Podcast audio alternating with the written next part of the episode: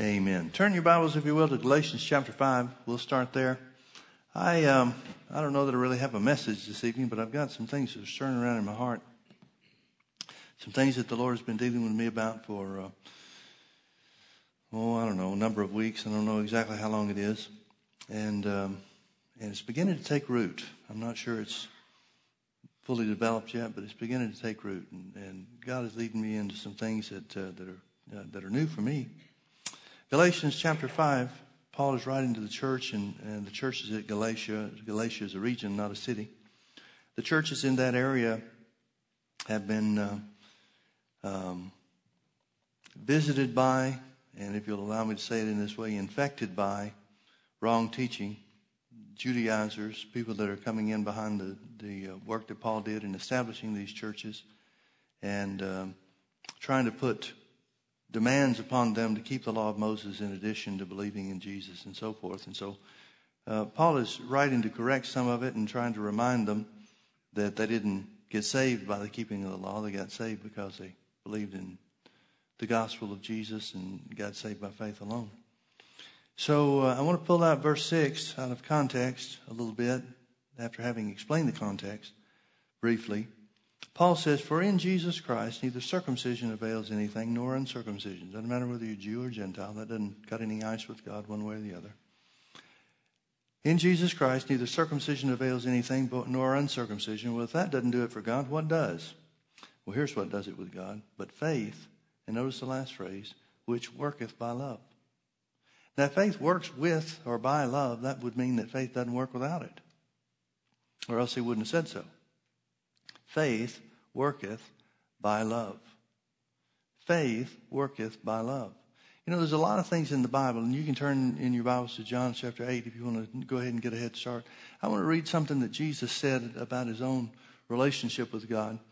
Lester Sumrall said something to me. I, I have not been, uh, well, I've been privileged to be around a lot of people that, uh, that had an impact, a lot of people meaning ministers that had a significant impact on my life. But, but really, when you come down to it, it's not a, uh, a whole lot of people. Three or four people have, um, uh, have I, only about three or four people have I had the privilege to be close enough to that, that I really saw something about them. Uh, one was Brother Hagin. Another person that I've read after, probably as much, much or more than anybody else, is Smith Wigglesworth. There's something about his ministry that just draws me. And uh, the comment that I'm going to make about Brother Hagin includes Wigglesworth as well. And then I had an opportunity to be around uh, Lester Sumrall to, uh, to some degree, not, uh, not real, real close, but to some degree. And I, I found out that in, in the, the three, and those, I guess, would be the top three ministers that have had an impact upon me, those three um, are not who most people think they are. For example, a lot of people will ask me, even now, you know, knowing, having heard about my relationship with Brother Hagin over the years and so forth, they'll want to know, well, what's he like? And they want to hear stories about Jesus appearing to him or him um, laying hands on a cripple and seeing him walk and stuff like that. That's what seems to excite everybody. But the outstanding characteristic, and thank God God used him in those ways, and, and had an opportunity to witness a lot of things that uh, uh, that changed my way of thinking about what God is, who God is, and what He does. But Brother Hagin was not. Um, if I had to describe something about Brother Hagin, first and foremost, most important uh, characteristic about him was the, his love walk. And unless you were, were a follower of Brother Hagin, which most people were not, unless you followed him closely and heard him preach on love, minister on love and teach, and which he did frequently, very often. But most people, even there, don't know him for his teaching on love. They know him for his teaching on faith and healing and so forth. The same thing's true of, of Wigglesworth from what I read after him, and, and um, uh, I did have the opportunity to be around a man that knew him personally. Uh, I met him in his old age, but he was a young man when Wigglesworth was old. And uh, and I, I, his name was George Stormont, and we had him at the church several times to minister in, uh, in many years gone by. He's gone to be with the Lord 20 years ago, I guess now. But uh, in the early days of the church, we, uh, we had him several times. And I just pumped this guy for information. Tell me about Wigglesworth. Tell me everything about him. What about the, the times where he raised the dead? There was 20 some odd people uh, in Wigglesworth ministry that were raised from the dead. The people argue about the number. Well, when you get over 20, does it really matter? You know? So, um, anyhow, I just pumped this guy for information. I wore him out just asking him every little thing about it. And, and really, when you boil it down, and, and he wrote a lot of this in, in the couple of books that he wrote about his relationship with Wigglesworth, too. Wigglesworth was a man of, of great love. It was his love walk. Wigglesworth talked about the brokenness a lot. Well, by that, he meant what God had to do to him to get him to walk in love. He was a very critical and cynical person, naturally. That was his personality bend. And, uh, and that had to change for God to be able to use him. Well, even there, uh, and, and just like the, the statement I made a minute ago, when you talk about people being raised from the dead in somebody's ministry, the first thing people start thinking about and associating with that kind of statement is the power of God. But Wigglesworth attributed the power of God that operated in him and through him, whatever God did, to his love walk.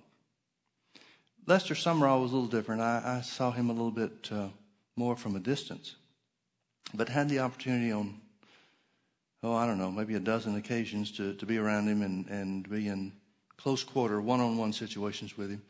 And, uh, and he made a statement one time. I, somebody asked me not too long ago about Lester Sumrall. Lester Sumrall was a man out of his time. Uh, he was a dinosaur. He was rough. He was um,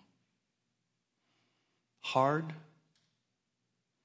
in his dealings with people. That doesn't mean he was always hard, but but he just had no, he he was a no nonsense guy.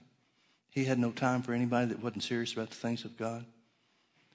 But I heard him make a statement one time, and, and it was such a contrast because the times that I've been around uh, Brother Sumrall to the time that I spent with Brother Hagin, and, and there's no comparison as far as the amount of time. Brother Hagin, hands down, I, I spent more, much more time with him. Um, but Lester Sumrall made a statement one time that showed me a little bit of who he was. He said, and uh, this was in a group of ministers in a, the back room at uh, after one of the seminars at Rhema. And there was a group of ministers, and all these were young guys, and um, um, well, they were they were trying to impress Brother Sumrall. That, that's just the only way you could describe it. And so they were talking about what God was doing with them and through them and how He was using them and stuff like that. And somebody got to talking about some ministry project that they were involved in or believing God for and trying to raise money for, whatever it was. And uh, so they got to talking about the subject of faith believing for finances, believing for ministry results, believing for this, that, and the other. And these were all well, well, well known people. And uh, if I if I told you the names of the people, everybody would say, "Oh yeah, I know who, exactly who that is." Every one of them was was famous in their own right, so to speak. And uh, and people were talking about this and that, and and um, uh, it was a closed door meeting type thing, and so they didn't have to really be guarded about what they said. But like I said, they they were uh, at least the conversation started off trying to impress Brother Sumrall. And um, Brother Sumrall made one statement. He said uh, somebody made a comment about how they had been believing God for something uh, for a certain period of time and it didn't work for them the way that they wanted it to or needed it to or whatever the case was. And uh, uh, only thing Brother Sumrall said in the whole meeting, he said, if my faith's not working, I don't stop and examine my faith. He said, I examine my relationship with God. Well, nobody had said anything about relationship with God. Everybody was talking about the nuts and bolts of faith, how faith works and what they've done and what they believe for and, and all this kind of stuff. And, and I'm just a Bible school student. I don't know anything. I hadn't, I was still working with Brother Hagin. And so take this for whatever you think it's worth. But from my perspective, it sounded like everybody was trying to brag on what they had believed God for or what they'd accomplished or, or whatever the case was. I'm not judging anybody's heart. If that's not what they meant, then so be it. Like I said, you take it for whatever it's worth. But everybody was talking about the mechanics of faith, the mechanics of believing, the mechanics of confessing, and uh, and that kind of stuff. What God had spoken to them about, and how they were applying it and putting their faith to it and so forth. And Lester's made that one comment. He said, if my faith's not working, I don't stop and examine my faith. I examine my relationship with God. What does that tell you about a person? It tells me that they realize that faith is based on a relationship with God. That's what Paul is talking about in, in Galatians chapter 5.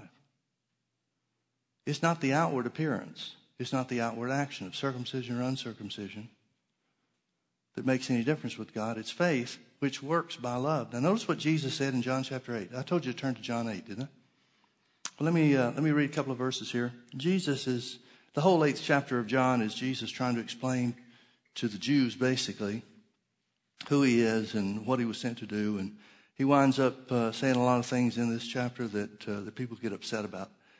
But I want to, um, uh, let me pick up verse 28.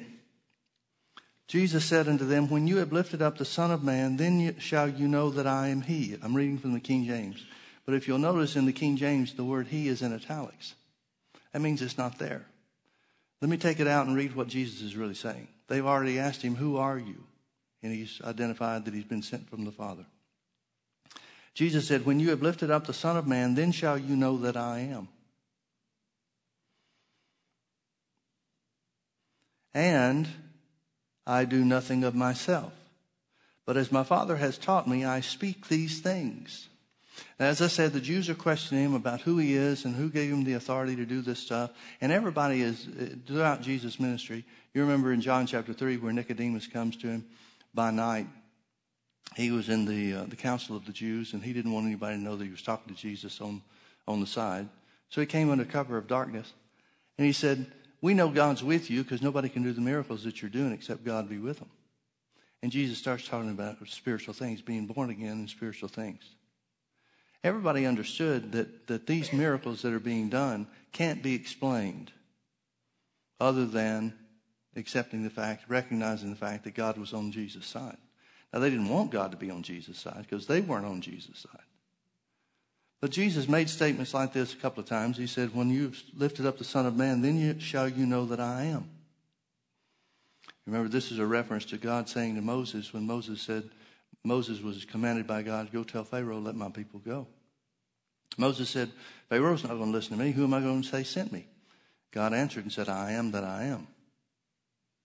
Jesus is identifying himself as one with the Father. When you've lifted up the Son of Man, then shall you know that I am. And I do nothing of myself. But as my Father has taught me, I speak these things. Now notice verse 29. This is the one I really want you to see. And he that sent me is with me. The Father has not left me alone. He that has sent me is with me, and the Father has not left me alone. Now who sent him? Of course, it was the Father. He said, God has not, God my Father has not left me alone. Why? Notice what Jesus said the reason was. For I always do, or I do always, those things that please him. Now I want you to notice what he said. He said, My relationship with the Father is based on doing the things that please him. And that relationship makes me one with him, and that relationship is the basis for the miracles that I do. If you put what Jesus told Nicodemus in John chapter 3 together with what he says here, he's saying that oneness with the Father is the foundation for the miracles and the supernatural. Now we look at that and we see Jesus, and, and we can accept that Jesus always did the things that pleased the Father. No problem with that. Jesus was a man without sin. He didn't have the, the sin in his flesh like we do. Even though the Bible says he was tempted in all points like as we are, he was always tempted from the outside, not from the inside. Because there was no place that death or sin had in him in any, any form whatsoever. So we see Jesus being able to declare that he always does the things that please the Father, and we think, well, yeah, okay, sure, that's Jesus. But turn with me now over to 1 John chapter 3. 1 John chapter 3. Notice what John says, writing to the church, writing to you and me. Remember where we started. Faith works by love, which means it doesn't work without it. 1 John chapter 3. Notice verse 19. John is speaking by the Holy Ghost, and he says, And hereby we know. Now, skip down with me to verse 21. Beloved, if our heart condemn us not, then have we confidence toward God. No point in adding more in here than we need for the subject. Beloved, if our heart condemn us not, then have we confidence toward God. Notice what he's saying. He's saying a clear conscience. That's how your heart condemns you, isn't it? It's by your conscience, the voice of your own spirit. He said a clear conscience gives you confidence toward God. Now, what would be the one thing that would keep you from having a clear conscience? Well, the Bible says God has shed abroad his love in our hearts. And every step we take outside of love, our heart condemns us for, meaning our conscience will tell us we've done the wrong thing. Jesus said basically the same thing when he's telling us about how faith works in Mark chapter 11. He says in verse 23 that whosoever shall say unto this mountain, Be thou removed and be thou cast into the sea, and shall not doubt in his heart, but shall believe that those things which he saith shall come to pass, he shall have whatsoever he saith. Then verse 24, he tells us how faith works in prayer. He said, Therefore I say unto you, what things soever you desire when you pray, Believe that you receive them and you shall have them. Most of the time we stop there because we're talking about the nuts and bolts of the mechanics of faith. But verse 25 is still part of the same thing that he's talking about. He said, And when you stand praying, forgive if you have aught against any, that your heavenly Father may forgive you also your trespasses. Now, what's he doing? He's faithful to show us the number one hindrance to faith working. He's showing us the number one hindrance no matter what confessions you make, no matter how much you believe you receive, unforgiveness, which is a step out, any step outside of love, unforgiveness will keep your faith from working. In other words, faith works by love. And it won't work without it. Yeah, but I've been confessing forever. Pastor Mike, I've been confessing for years. I believe I receive. I've done everything that the Bible says. Well, then check your relationship with God. That's what Lester's talking about. That's what Lester Sumrall was referring to. If my faith's not working, I check my relationship with God. I don't examine my faith. Now, why would he not examine his faith? Because he knows how faith works. He knows to say in his heart and believe, he knows to believe in his heart and say with his mouth and hold fast the profession of his faith. So if your faith doesn't work in that under those conditions, it's got to be a hindrance. There's got to be something holding it back, and Jesus told us the number one hindrance is unforgiveness. I've told you the story about the lady at camp meeting while I was working with Brother Hagin. She'd been believing God for healing for something in her body. And uh, there were morning, afternoon, and evening services, but nobody was uh, uh, laying hands on the sick like she wanted them to until the night services. And so she came to the morning service uh, during one of the weekdays.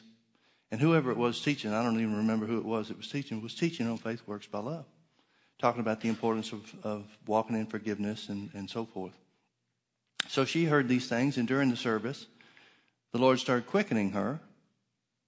Her conscience started bothering her about her relationship with her brother. And some years before, I think it had been almost 10 years, if I remember the story correctly, some years before, however many it was, there'd been a falling out between her and her brother when her mother died over the inheritance and how the money was going to be divided or used or whatever. You know how those things go. And so she and her brother had a falling out, and they hadn't spoken to each other in these many years. So after hearing the the uh, preacher preaching on the, the, the need and necessity of for forgiveness, for your faith to work, and so forth, she got to thinking, you know, I need to clear that up. This has been too long. I haven't thought about this in a long time, and this has brought it back to my remembrance. I don't care anymore. It's been so long ago. I don't care about the money, but I do care about my brother. Now, this was back in the early 80s when there weren't any such thing as cell phones. So she left a meeting in the convention center at Tulsa, Tulsa Convention Center. She left the meeting and went out and got, a, got on a payphone. And she called her brother. She had the, the, um, the only number she had. She didn't know if it was good, but it turned out to be good. Talked to him on the phone, wound up speaking on the phone for 45 minutes. She talked to him, and, and they almost got in a fight about whose fault it was for not contacting the other one and, and making up and all that kind of stuff. So they they just agreed to take an equal share. It's just as much your fault as it is mine. Let's see each other. I'd like to come out and see your family and, and so forth. So anyway, they patched things up. Spent about 45 minutes on the payphone. She did. Patched things up. Well, now it's a little bit afternoon. So she decides I'm going to go get something to eat, and instead of going to the evening meeting, I feel so good about this, I'm just going to go back to the hotel room and lay down for a couple hours, and I'll get up and get ready for the service. So she does just exactly that. And then when she wakes up, she's getting ready to come back to the convention center for the evening service, and she realizes whatever was, the problem was in her body has disappeared. Now, nobody had to pray for her. As a matter of fact, she came back to the, the um, book table where, where the crew was working, told us the story. That's how we found out. Told us the story. Wanted us to pass it along to Brother Hagin.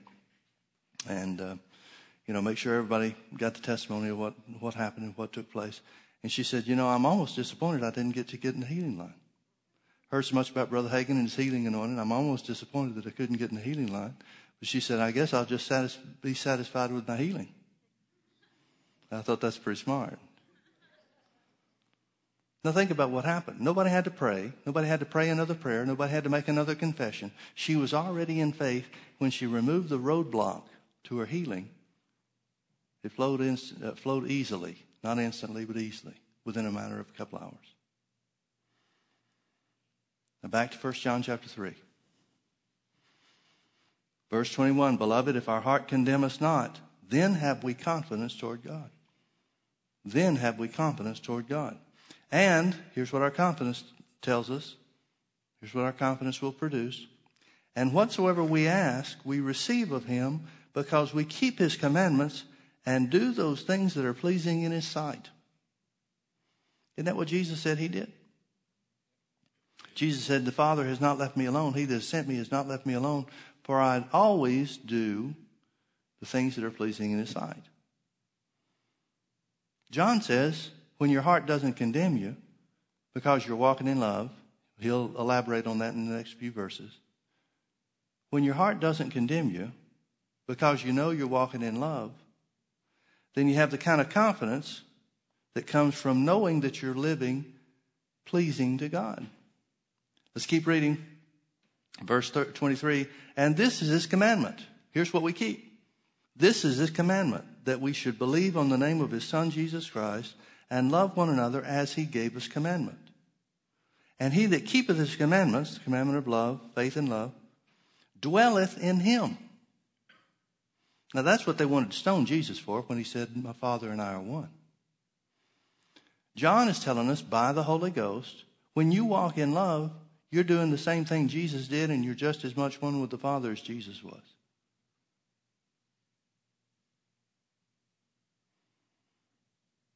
He that keepeth his commandments dwelleth in him, and he, God, in him or in us. And hereby we know that he abides in us by the Spirit which he has given us. Now, folks, I want to remind you, Paul said in writing to the Romans that Jesus was raised from the dead by the Spirit of holiness. By the Spirit of holiness. Do you know what, what, what power you were born again of? The Spirit of holiness. The Bible commands us, Old Testament and New Testament, be holy, be ye holy, even as He, God, is holy. Our natural minds reject that thought. Our natural minds would prefer to think, well, I can't be holy like God is holy. I can't be holy like Jesus is holy. But, folks, if you're not holy like Jesus is holy, then you don't have the same new birth experience that Jesus obtained. The Bible says Jesus was the firstborn among many brethren. That means he was the first one born from spiritual death. Had to be. And you followed him in that. Well, did he get a holy new birth and you got an unholy new birth? No, the Bible says we've been made the righteousness of God in Christ Jesus. That's holiness.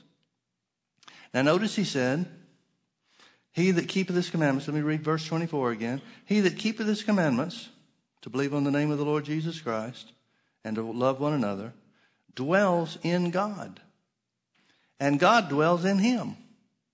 And hereby we know that he abides in us by the Spirit which he has given us. Let me remind you of John chapter 15, verse 7, since it's talking about abiding in him. Jesus said, John 15, 7, if you abide in me, would 1 John 3, 24 just told us what that is. Believing on the Son, uh, believing on God's Son, Jesus Christ, and loving one another, walking in love. Jesus said, If a man abides in me, if you abide in me, and my words abide in you, You shall ask what you will, and it shall be done unto you. Notice the same connection over and over and over again. The connection is our relationship with God through walking in love, our belief in God and the work of Jesus through the Word, results in you getting answers to your prayers. It results in your words coming to pass. It results in you receiving what you need from God. If you abide in me and my words abide in you, you shall ask what you will, and it shall be done unto you. Verse 8 Herein, in this manner, in other words, you asking what you will and it being done for you, herein is my Father glorified that you bear much fruit. So shall you be my disciples. As the Father, verse 9, as the Father has loved me, so have I loved you. Continue you in my love.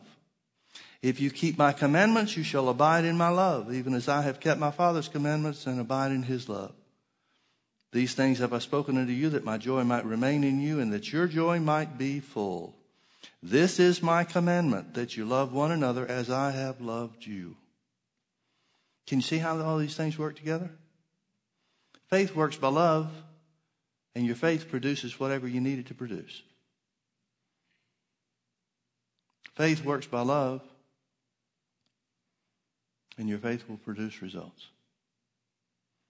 Faith works by love, and your faith will produce miraculous results. Now, the thing that the Lord has begun to deal with me about is that scripture that we read over in John 8 29. Jesus said, The Father has not left me alone because I always do those things that are pleasing in His sight.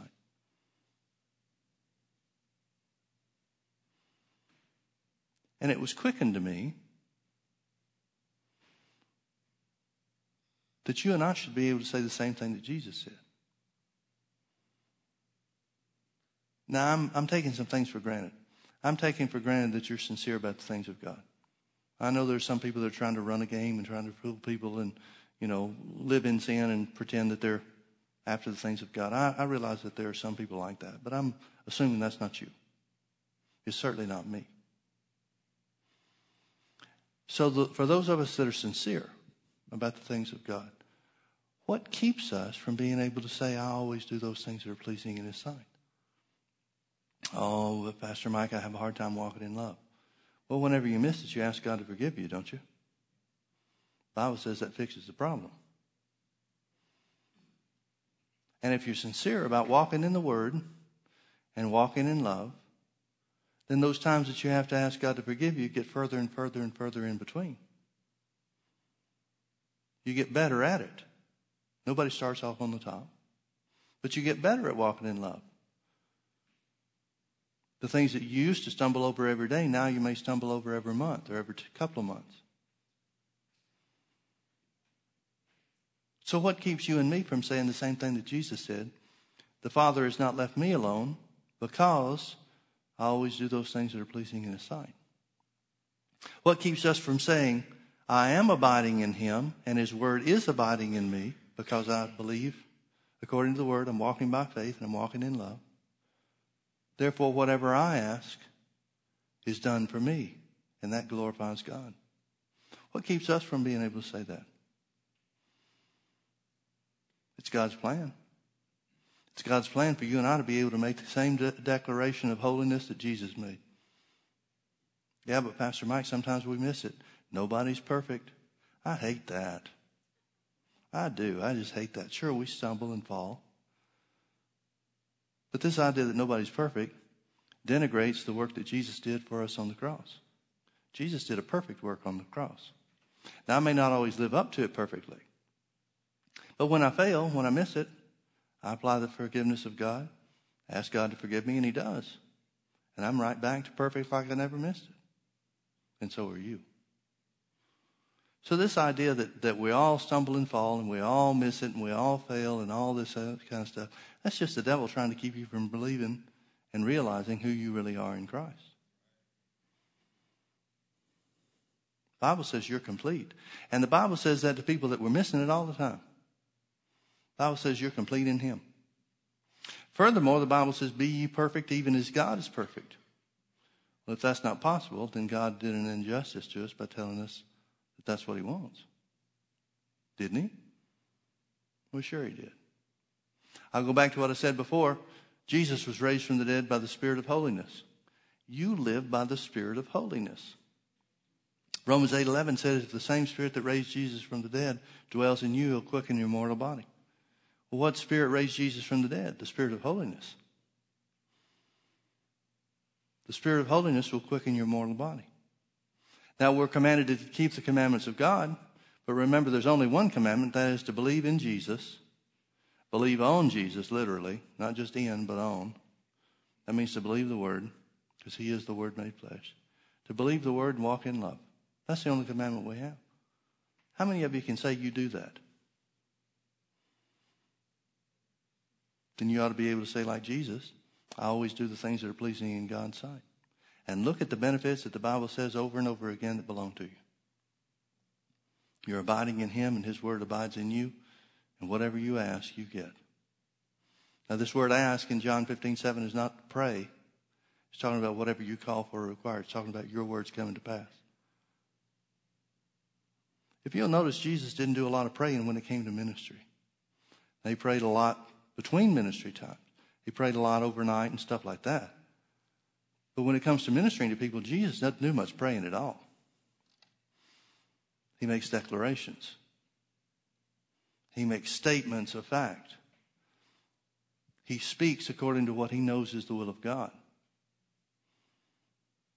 So he did his praying in between time to charge himself and to get himself ready for ministry. But when it comes to ministry itself, he didn't do much praying at all. You can't ever find where Jesus had a sick person come to him and he had to go to prayer to find out if it was God's will to heal him. You didn't ever find a time where Jesus was encouraged or entreated by somebody to minister to them and he had to pray for extra power. None of that. Even at times where the power didn't work, like in Nazareth, Mark chapter 6, he could in his own, own hometown of Nazareth do no mighty work. Even in times like that, he didn't stop and pray for more power.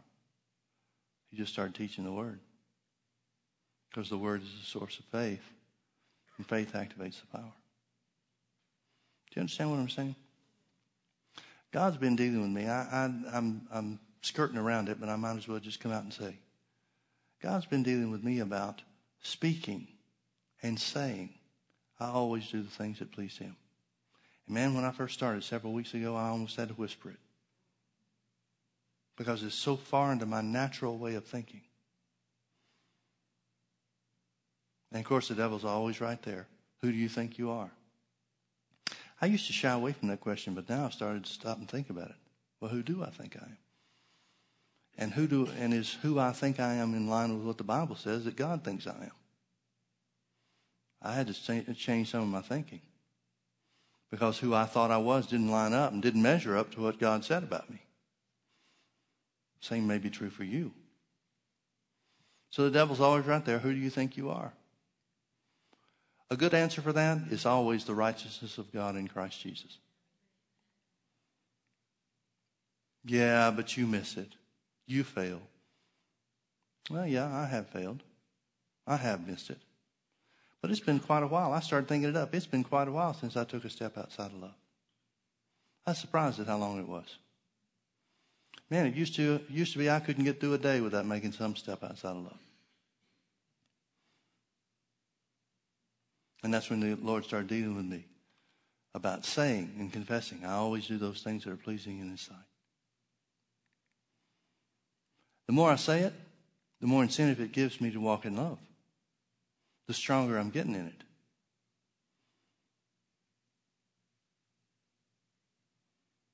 And isn't that what we're supposed to do with the Word? Aren't we supposed to take the Word and personalize it and confess it, even if it does, even if our lives don't seem to measure up to what the Bible says? Isn't that what the Bible tells us that will bring us to the place where our lives will measure up to what He says? Sure. The Father has not left me alone, for I always do those things that are pleasing in His sight. And remember, the whole source of God and being with Him is the supernatural realm, even the miraculous. What I say comes to pass because I abide in Him and His Word abides in me. I'm starting to see some things that Brother Hagin used to say. Now, I could have quoted these things. I could have preached these things. I could have, I've memorized so much of what Brother Hagin used to do and so forth that it's not even funny. But Brother Hagin used to say this. He used to make the statement, I'll go along for four or five years at a time and not even know I've got a body. I used to hear that and I go, went, I, my reaction was, wow,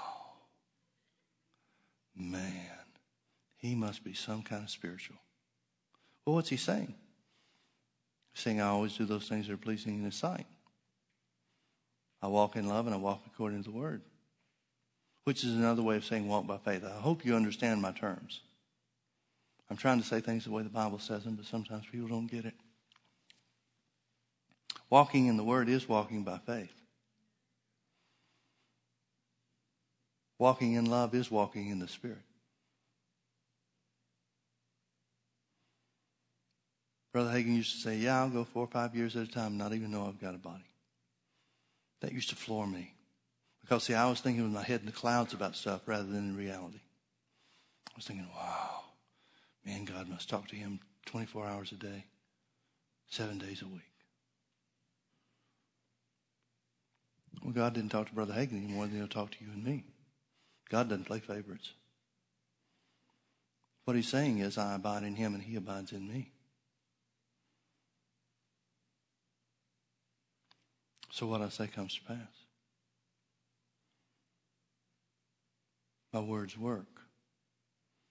My words in line with the word. Now remember, if you're walking by faith, you're not going to say something goofy.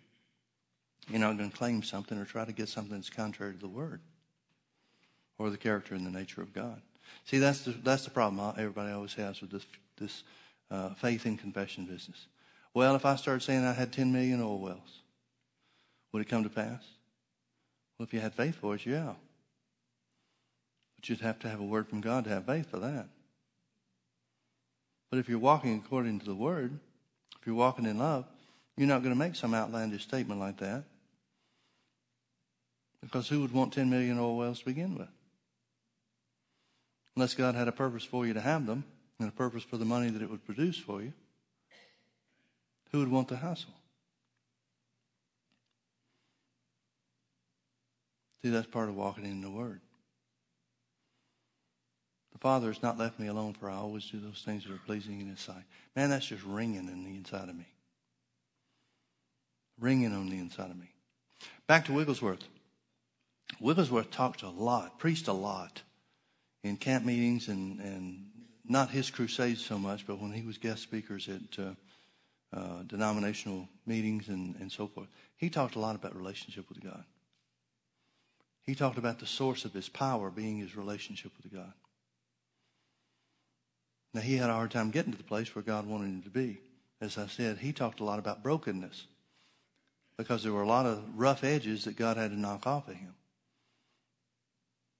his critical nature, cynicism, and those types of things. But God got him to the place where he could say the same thing Jesus said. I always do those things that are pleasing in his sight. And he said when he got to that place, he said the power and the, the, power of God, the miracle working power of God began to flow in a way that surprised him. Absolutely surprised him. But he said when he came to that place, when he knew that he was abiding in the Spirit, that's what he called it, abiding in the Spirit. He said, when I knew that I was abiding in the Spirit, he said, I knew that there was no limit to what God would be willing to do. He'd get in meetings and challenge people. He'd take the hardest case. I've told you stories. Um, you may remember some of the stories I've told you about how he'd come to a, one meeting I remember that uh, um, had an impact on me. One meeting, he was in a place. Service had been going for about 20 minutes, or he had been preaching for about 20 minutes. And all of a sudden, somebody came in the side door. And there was somebody that was crippled, and they was bringing them up, and it was this was many years ago, and you know wheelchairs and and carrying cripples in and stuff like that it wasn't as uh, refined as it is now, and well tuned and so forth. And so it, it drew everybody's attention, and everybody in town knew this person. It was a terrible case of um, paralysis and, and, you know, just a no hope type situation from the natural. And so Wigglesworth's preaching, and all of a sudden he sees everybody's heads turn and look the other way. So he stopped and he turned too. And he said it seemed like it took forever for this person to get down the, the aisles, people to bring him down the aisles. Everybody's watching. He said every step that they took, it was just like a cloud settling in on the crowd. And uh, finally, they got him up to the front. Wigglesworth said, I didn't try to preach over what was going on. Everybody was distracted, so I just waited till they got him up front. It took forever. Got him up front and got him situated. And uh, so then he started trying to preach again. And while he was preaching, everybody's looking over to where they sat this person down. Of course, everybody's there because they heard the miracles that Wigglesworth did.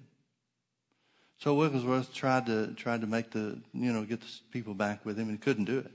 So he finally just stopped and says, "All right, everybody's here looking over at this person that's crippled. Do you want me to minister to them now, or do you want me to go ahead with the service and minister to them after it's over?" Well, it shocked everybody. So everybody got real quiet, and somebody said, "Do it now." Everybody, yeah, do it now. Do it now. So he stopped, came off the platform where he's teaching challenged God to, to honor his word. Just flat out challenged God. God, you said, are you going to make good on your word or not? Person was instantly healed. He never did get to finish his sermon. Because once that happened, it started opening the door for everybody else to be ministered to. The whole crowd got healed. And that's what Wigglesworth would say. He'd come into meetings and he'd say, You don't think God's not going to honor his word tonight, do you? Man, it just caused the faith of the whole congregation to rise, just soar. I believe those days are coming back.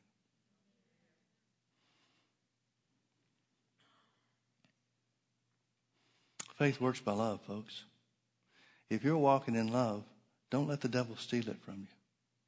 And what I mean by that is don't I don't mean don't let him cause you to take a step outside of love. Certainly, we would know that would be something we should resist.